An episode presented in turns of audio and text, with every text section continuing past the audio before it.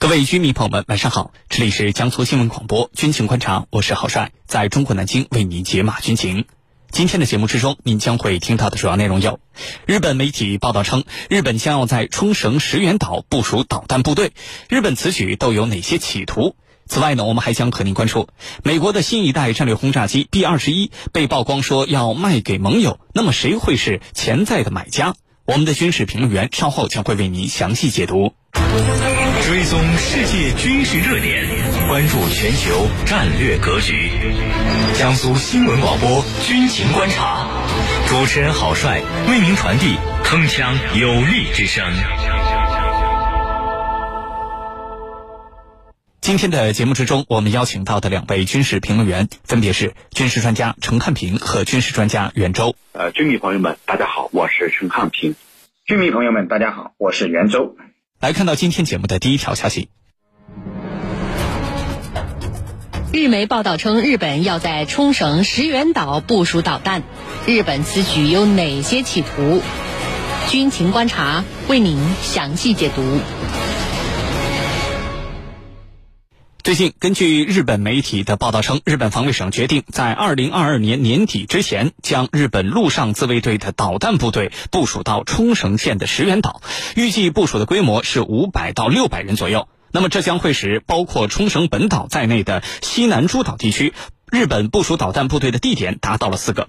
日本媒体报道称，日本此举是为了对抗正在加强海洋存在的中国。那么，日本想要在石垣岛部署导弹部队的真实目的到底是什么？接下来，郝帅邀请军事评论员和您一起关注。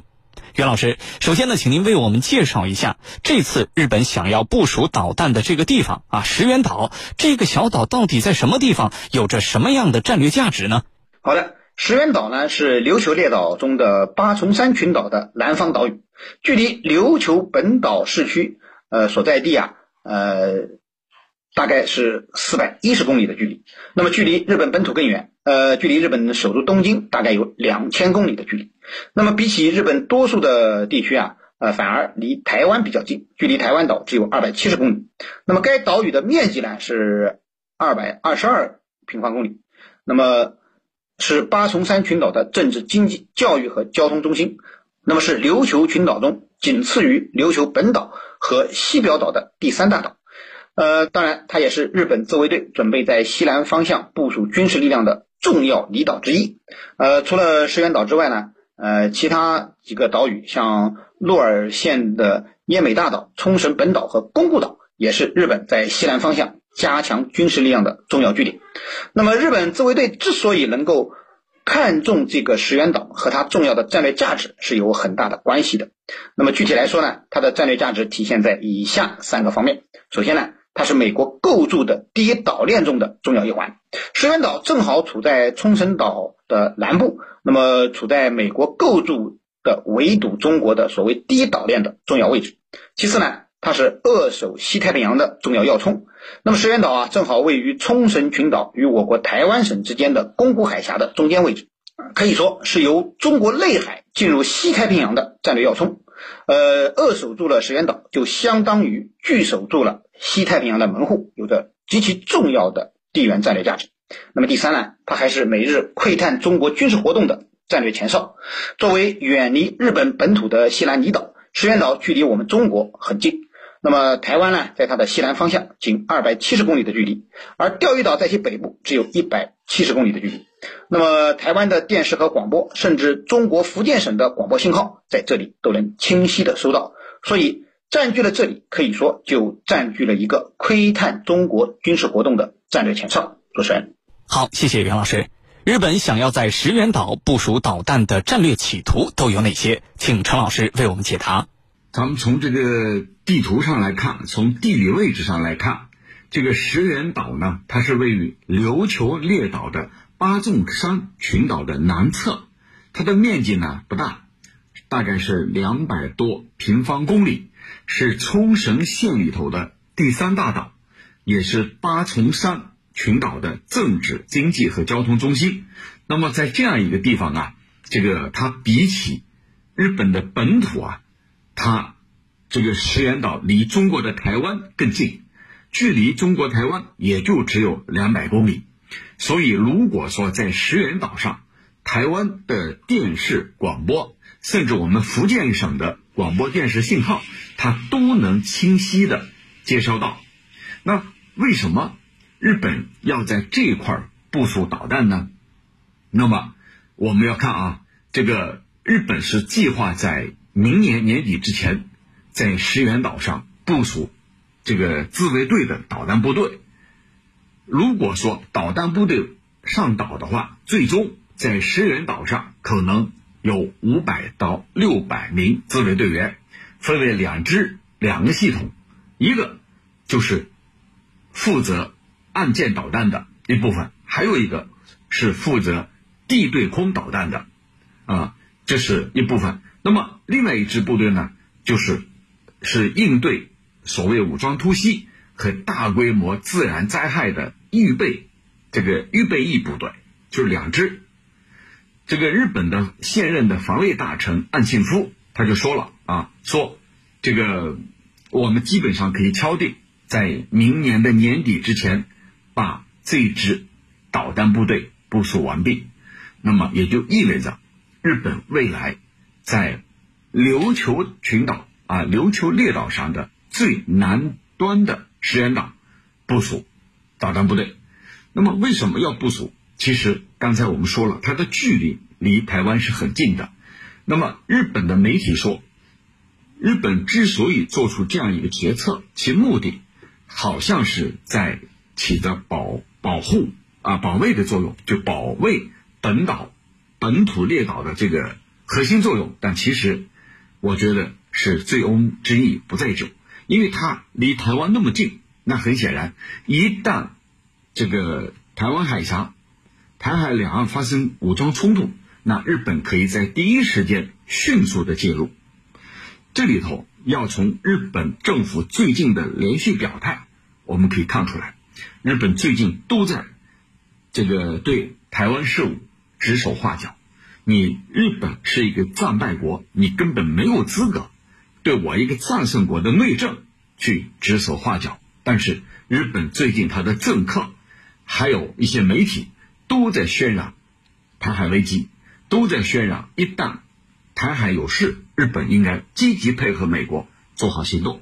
那么这里头可以明显的啊暴露了日本的这种狼子野心，就是为介入台湾事务、台海冲突做准备、做铺垫的。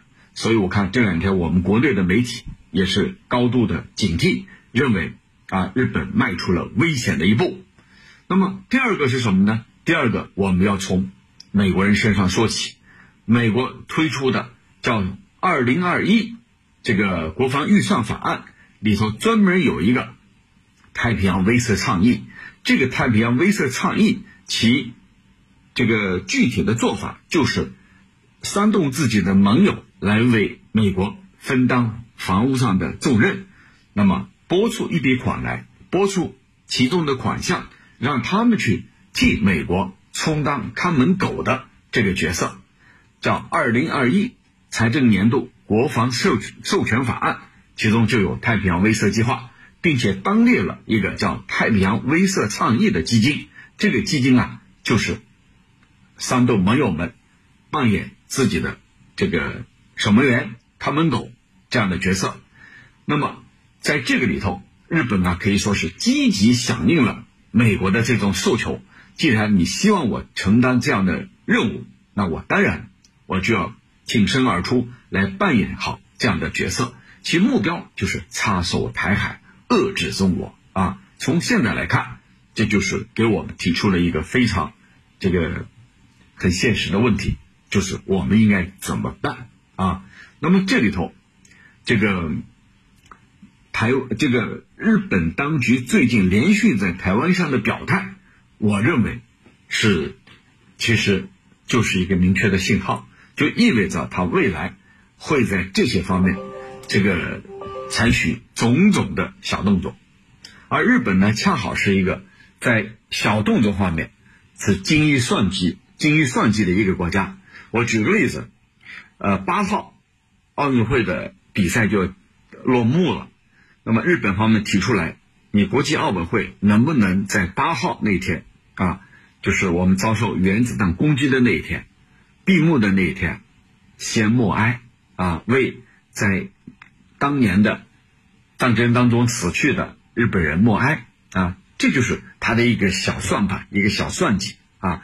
这个国际奥委会一开始是根本不同意的，政治和体育是两码事儿，但是现在有所松动。会不会在八号这一天集体默哀？我们要观察。但从这个小事情上，我们就看出来，日本方面是精于算计的，对这样一个国家和民族，一定要高度提防。主持人，好，谢谢陈老师。我们看到啊，日本具体要部署哪些导弹，呃，尚未公布。那么，我们来分析一下，到底是哪些型号的导弹，还有相关的武器装备，以及会不会同时部署其他方面的一些军事力量呢？这些军事力量一旦部署到位，对于该地区的战略形势会产生什么样的影响？对于这方面的问题，请袁老师为我们分析一下。好的，那么日本防卫省是计划在二零二二年之前啊，在冲绳县的石垣岛部署陆上自卫队的导弹部队，规模呢大约是在五百到六百人的规模。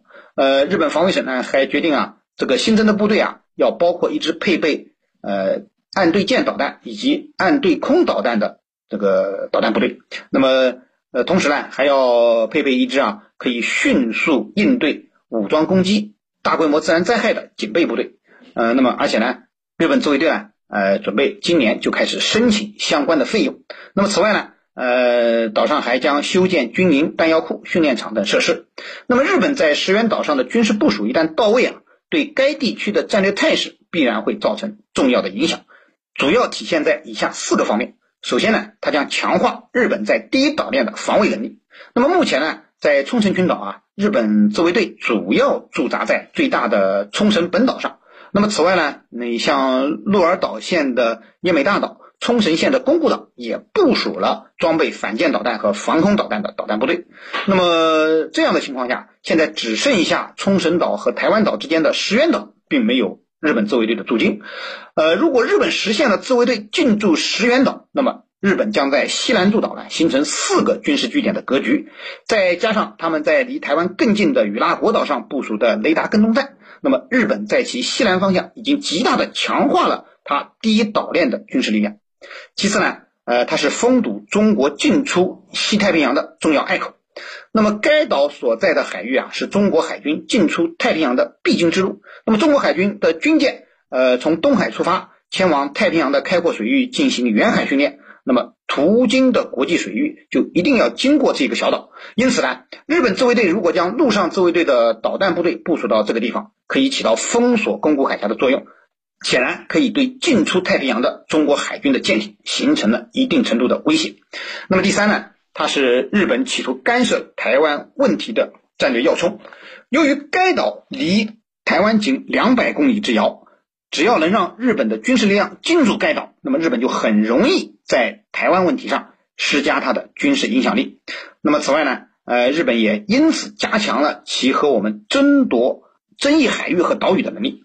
中国和日本存在领土争端的钓鱼岛是毗邻该地区的，那么它距离钓鱼岛，刚才我们说了，仅一百七十公里的距离，所以日本的军事力量进驻石垣岛，也表明了日本强化了在这一地区的军事存在，那么其加强争夺争议海域和岛屿的企图也表露的非常明显。所以综合以上因素啊，我们可以看出，日本人是非常重视这个小岛的，对其军事化的想法也是由来已久的。对此呢，我们不仅要保持高度的警惕，还必须做好相应的应对措施。对于日本企图借机侵占我主权权益、干涉我内政、影响我国家统一的行径，要以坚决的反对并予以制止。主持人，好，感谢我们两位军事评论员的精彩解读。军情观察在上半段为您关注到的主要内容就是这些。稍事休息，我们一会儿再见。